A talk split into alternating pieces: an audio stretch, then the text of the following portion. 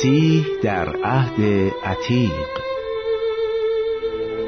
خدمت همه شما عزیزان در نام عیسی مسیح خداوند سلام عرض می کنم برای ما خادمین محبوبید و شما را از صمیم قلب دوست داریم و برکت کلام خدا رو برای همه شما طالبیم. در این جلسه و به امید خدا جلسه بعدی در رابطه با یک شخصیت عهد عتیقی صحبت خواهم کرد که نمونه خیلی بارزی از عیسی مسیحه. این شخص اسمش هست یوسف پسر حبیب یعقوب. جریان یوسف در کتاب پیدایش از بابهای سی و هفت الی آخر کتاب پیدایش دیده میشه. شما می‌تونید مراجعه کنید. و شما رو تشویق می‌کنم این باب ها رو با دعا بخونید و هر چقدر بیشتر بخونید خیلی خیلی بیش از آنچه که من در عرض این دو جلسه درس بدم. شما مسیح رو در زندگی یوسف و از طریق این شخصیت این نمونه عهد عتیقه خواهید دید. برای بررسی یوسف ما شروع می‌کنیم با اسم یوسف. یوسف وقتی که زاییده شد در باب شماره سی پیدایش آیه شماره 24 کلام میگه او را یوسف نامیده گفت خداوند پسر دیگری برای من مزید خواهد کرد. یوسف یعنی آن شخصی که ندای یک چیزهایی رو میده که مزید میشه اضافه میشه. اما این شخص یوسف رو که در عهد عتیق داستانش رو امیدوارم خیلی خوب بدونید وقتی که به زندان افتاد رؤیاها رو تونست تفسیر بکنه و فرعون او را به منصبی گرانقدر در مصر نشانید.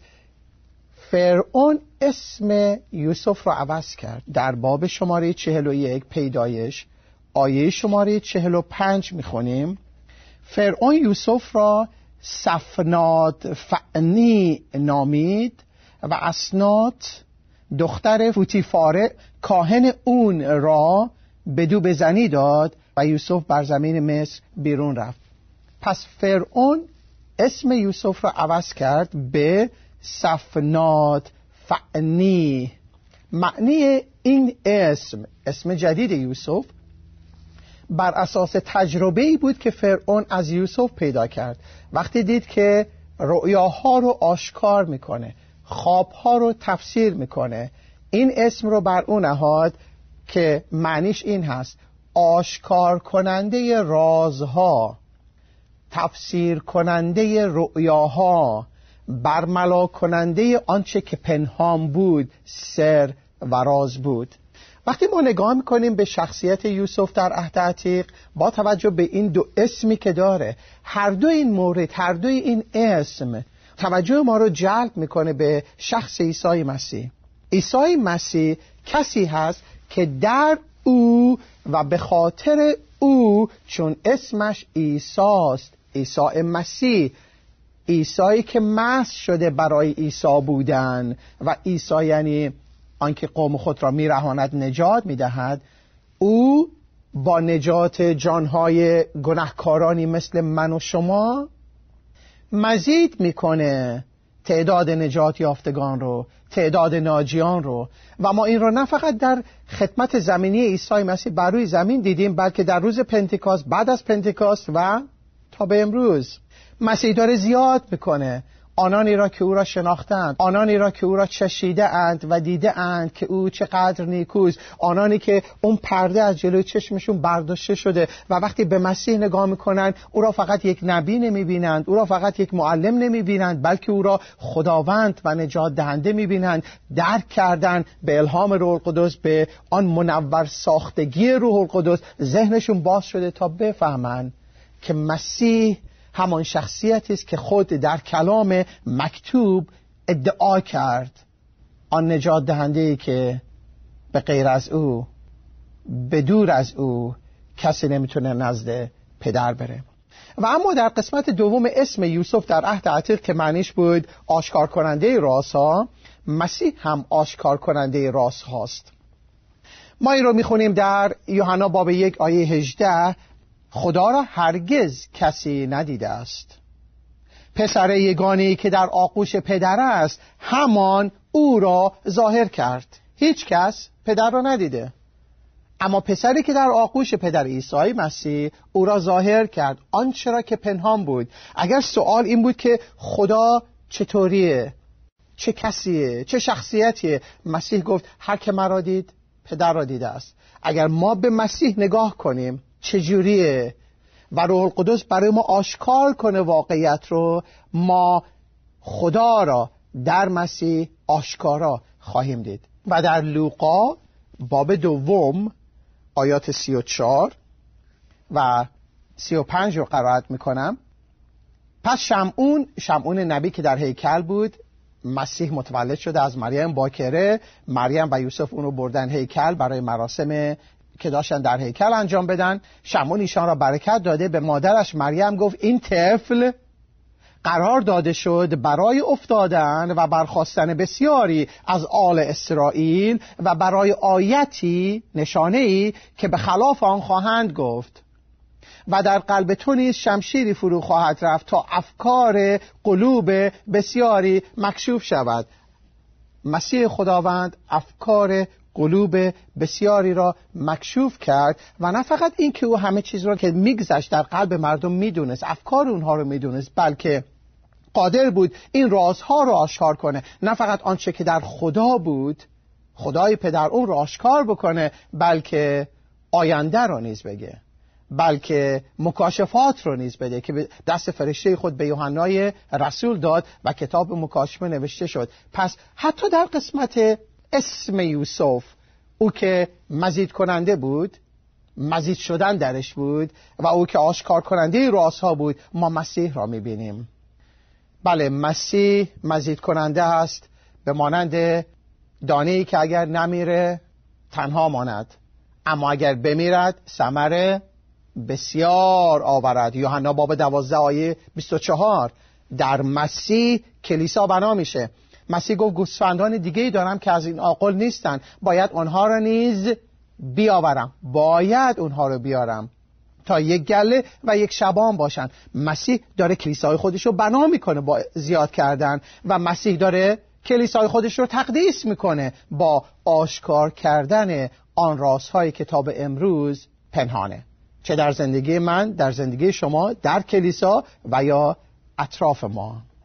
این دو اسم که در عهد عتیق به یوسف داده شد و در مسیح ما اینها رو دیدیم این دو اسم در واقع توجه ما رو به دو چیز جلب می‌کنه به دو جنبه ای که در عیسی مسیح وجود داره. او هم پسر خداست و هم پسر انسانه هم در جسم به شباهت من و شماست و هم خدای کامل و مقدس و عادل هست. گفت هر که مرا دید پدر را دیده است. او خدای کامل هست.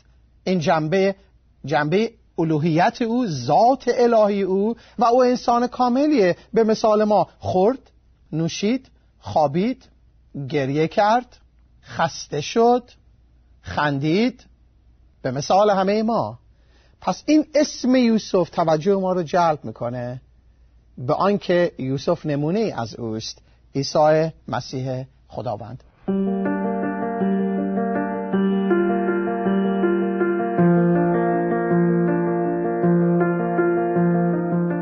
در عهد عتیق در این بابهایی که برای شما گفتم از عهد عتیق باب 37 تا آخر کتاب پیدایش اگر مطالعه کنیم یک چیز خیلی بی‌نظیر هم خواهیم دید یک رابطه بی‌نظیری که بین یوسف و پدرش بود. در باب 37 پیدایش آیه شماره 3 و اسرائیل یعنی یعقوب یوسف را از سایر پسران خود بیشتر دوست داشتی زیرا که او پسر پیری او بود و برایش ردایی بلند ساخت. این پدر از تولد یوسف خیلی خرسند شد خیلی خوشحال شد. می‌دونید یوسف پسر آن زنی بود که یعقوب خیلی دوست می داشت در تولد شادی کرد. تمایزی عجیب بین او و برادرانش قائل شد. طوری که بهترین ردا رو براش درست کرد و بهش داد ردایی که دیگران نداشتند و همون ردا مشکل ساز شد بعدها. با شنیدن آن خبر دروغی که بهش دادن در مورد مرگ یوسف چون برادران اومدن به دروغ گفتن این اون رداییه که به پسرت دادی و معلومه یک حیوان درنده در بیابان او رو دریده حالا خونالوده. این خبر غلط رو دادن که یعقوب تصور کنه یوسف فرزند عزیز زمان پیریش مرده و وقتی در سن پیری این خبر رو شنید قلبش شکست. چون یک رابطه بسیار عمیق بسیار صمیمی و کاملا بینظیری بود بین پدر و پسر. در ایام پیری زمانی که داستان پیش میره و ما می‌بینیم که بله یوسف در حکمرانی مصر شخص دوم مملکت داره قضا پخش می‌کنه و خبر می‌رسه که بله اون یوسفی که فکر می‌کردی مرده است الان زنده است و دعوتت کرده بری به سرزمینش در ایام پیری. تمامی زحمات آن سفر طولانی را این یعقوب مسن پدرش بر خود هموار ساخت تا فقط و فقط پسرش رو رو در رو ببینه. و قبل از اینکه یعقوب بمیره آخرین پیغامش به یوسف بود و عهدی رو که میبنده با یوسف در پیدایش باب 47 آیات 29 تا 31 میبنده. به همین منوال یعنی در همین رابطه بسیار خالصانه نزدیک و صمیمی و بینظیر یوسف و پدرش مسیح نیست پسر حبیب پدر بود. از انجیل یوحنا برای شما قرائت می‌کنم. باب شماره سه آیه شماره سی و پنج. پدر پسر را محبت می نماید و همه چیز را به دست او سپرده است. ما در عهد جدید در انجیل به قلم متا باب سه و همچنین باب هفده در دو مورد می‌بینیم که پدر از آسمان ندا میده که این است پسر حبیب من و حتی اضافه می‌کنه. او را بشنوید. این است پسر حبیب من. او را آنقدر محبت نمود که همه چیز را زیر پایهای او نهاد. در میان تمامی انبیایی که خدا فرستاد مسیح کاملا بینظیر بود. چون مسیح پسر حبیب پدر بود. مسیح از ذات خود پدر بود. یوسف فرزند ایام پیری یعقوب بود و مسیح نیز پسر ابدی پدرشه. در یوحنا باب یک می‌خونیم در رابطه با آن که اسمش هست آن قدیم الایام یکی از اسامی عیسی مسیح. بله عیسی مسیح از مریم باکر متولد شد دو هزار و اندی سال پیش.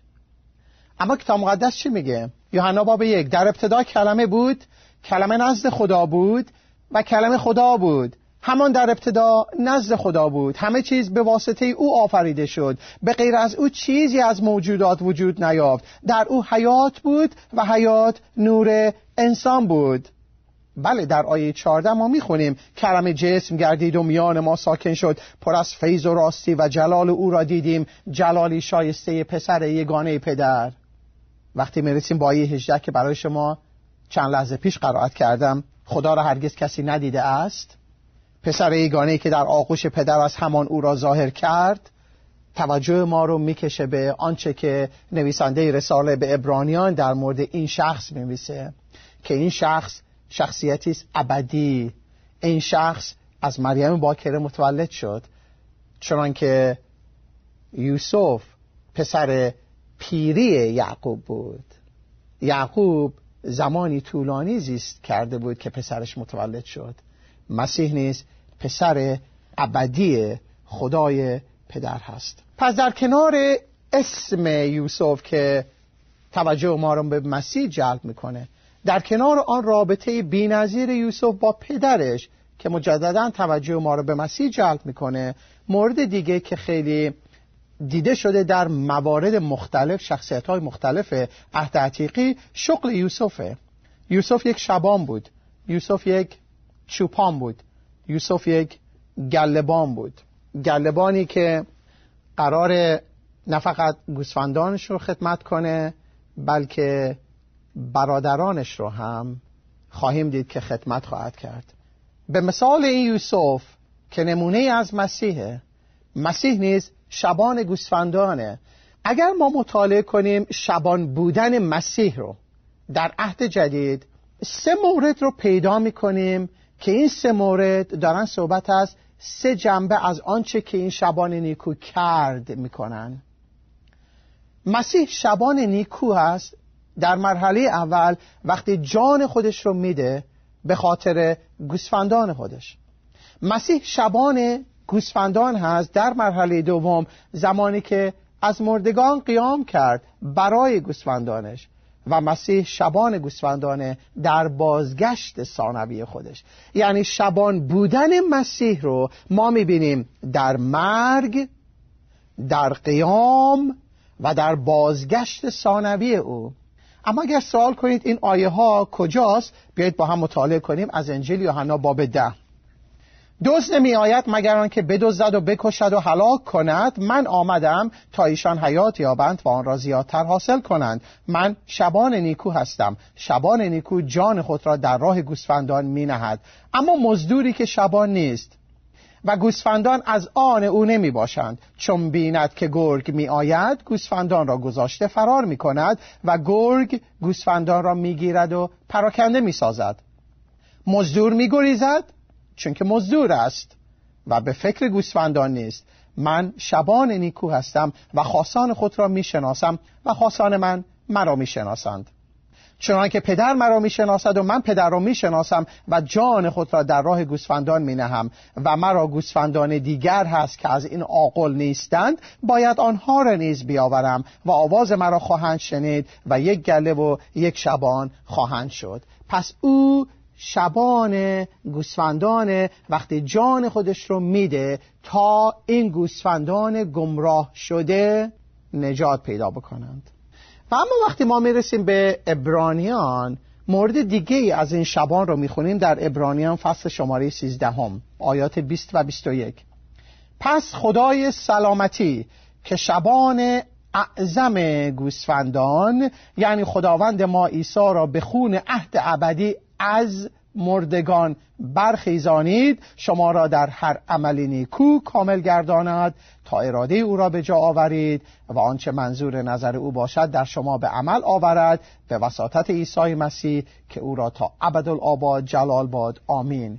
نویسنده رساله به ابرانیان هر کی هست ما نمی‌دونیم کی بوده اما وقتی اشاره می‌کنه به این شبان اعظم گوسفندان میگه یعنی خداوند ما عیسی که او را به خون عهد ابدی از مردگان برخیزانید. شبان بودن عیسی مسیح در مرگ یوحنا باب ده در قیامش ابرانیان باب سیزده و در بازگشت ثانوی او اول پتروس باب پنجم آیه چهار تا وقتی که پتروس میویسه رئیس شبانان که اشارش به عیسی مسیح ظاهر شود تاج ناپژمرده جلال را بیابید. پس یوحنا صحبت می‌کنه از شبان بودن او به جهت نجات ما وقتی جان خودش رو بر صلیب میده. ابرانیان میگه وقتی قیام کرد به خون عهد ابدی آن شبان شبان اعظم گوسفندان و اینجا رئیس شبانان وقتی ظاهر شود وقتی باز آید. بله یوسف نمونه ای از عیسی مسیح. و قسمت آخری که در این جلسه مطالعه خواهیم کرد آن ردای بلندیه که پدر بهش داد. گفتم خیلی بحثانگیزه و خیلی بحث کردن آقا اینجا تبعیض قائل شده آخه مگه یه پدر بین بچهاش فرقی قائل میشه؟ من وارد این بحث نمیشم چون نه توانایش رو دارم نه دانشش رو دارم که بتونم این بحث رو پیش ببرم. اما این رو می‌دونم که من بالاتر از کتاب مقدس نیستم. آنچه کلام میگه من موظفم بگم. به سراحت اون رو تعلیم بدم. و اگرچه خیلی چیزها رو نمی‌تونیم جواب بدیم اما متمسک میشیم با آنچه که قادر هستیم بفهمیم. و خدا برای ما آشکار می‌کنه. با این امید که شاید در آینده چیزهای بیشتری خدا به ما یاد بده. آنچه رو که الان می‌دونیم چیه؟ می‌دونیم یوسف از برادرانش کاملا متمایز و جدا بود. کاملا فرق رو تفاوت رو ما می‌بینیم. ردایی که بهش داد در بعضی از کتب تفسیر گفته شده ردای بلند ردای رنگارنگ یا ردای یک پارچه. حال هر چی بوده یه چیز بی‌نظیر بوده. ردایی بوده که هیچ کس دیگه اونو نداشته. تنها کسی که اون رو داشت و وقتی پوشیده بود متمایز بود از همه دیگران یوسف بود.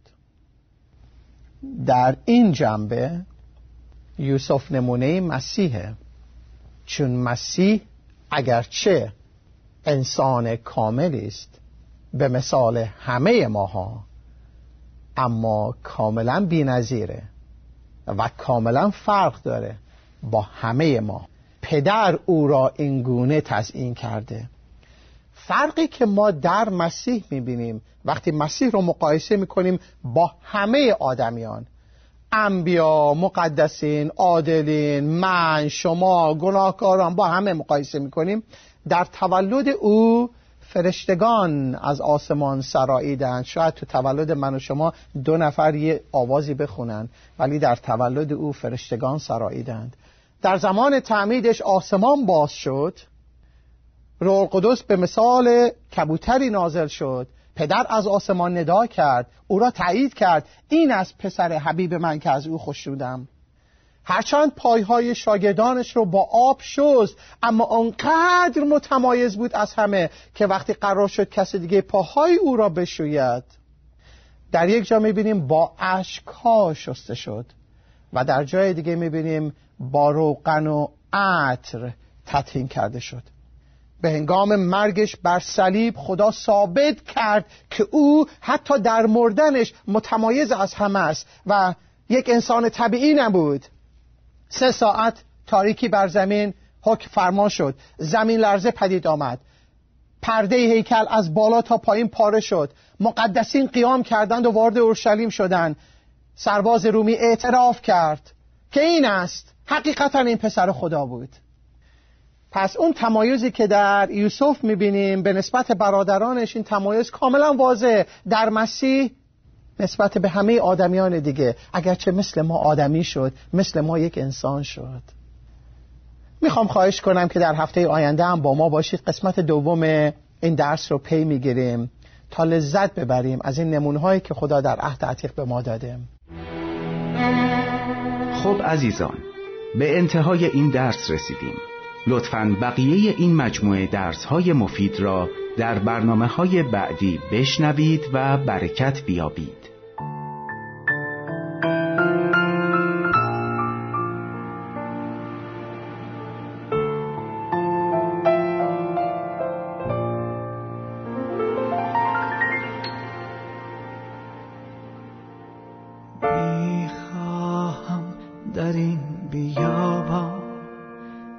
هدایت با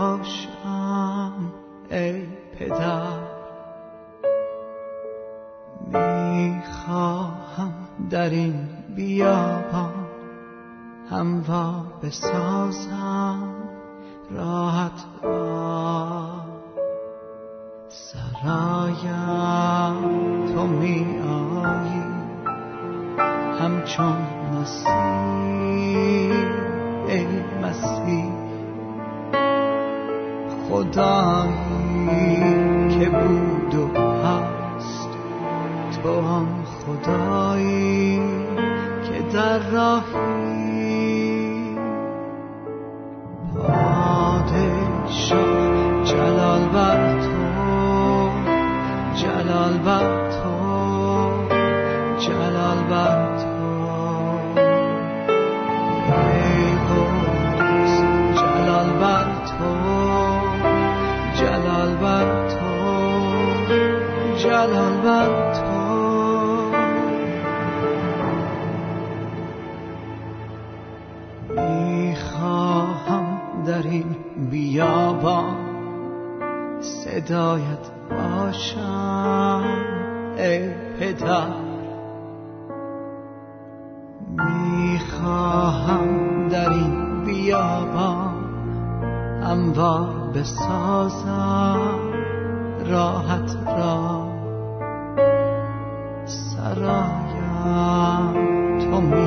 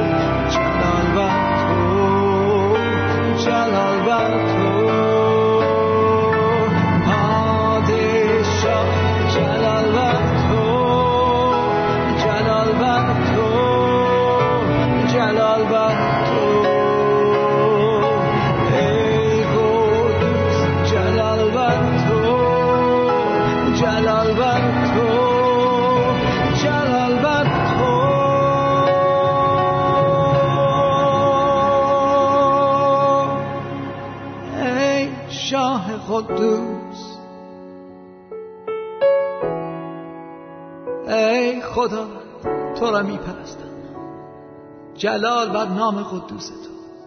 نام تو برتر از هر نامی است. نیست هیچ کس مانند تو. ای خدای قوت ای خدای شفا دهنده مهیا کننده میپرستم. خدایی که بود و هست و می آید خدایی که هیچ چیز نزد او محال نیست. خدای محبت خدای نجات خدای من می پرستمد جلال بر نام تو جلال بر تو.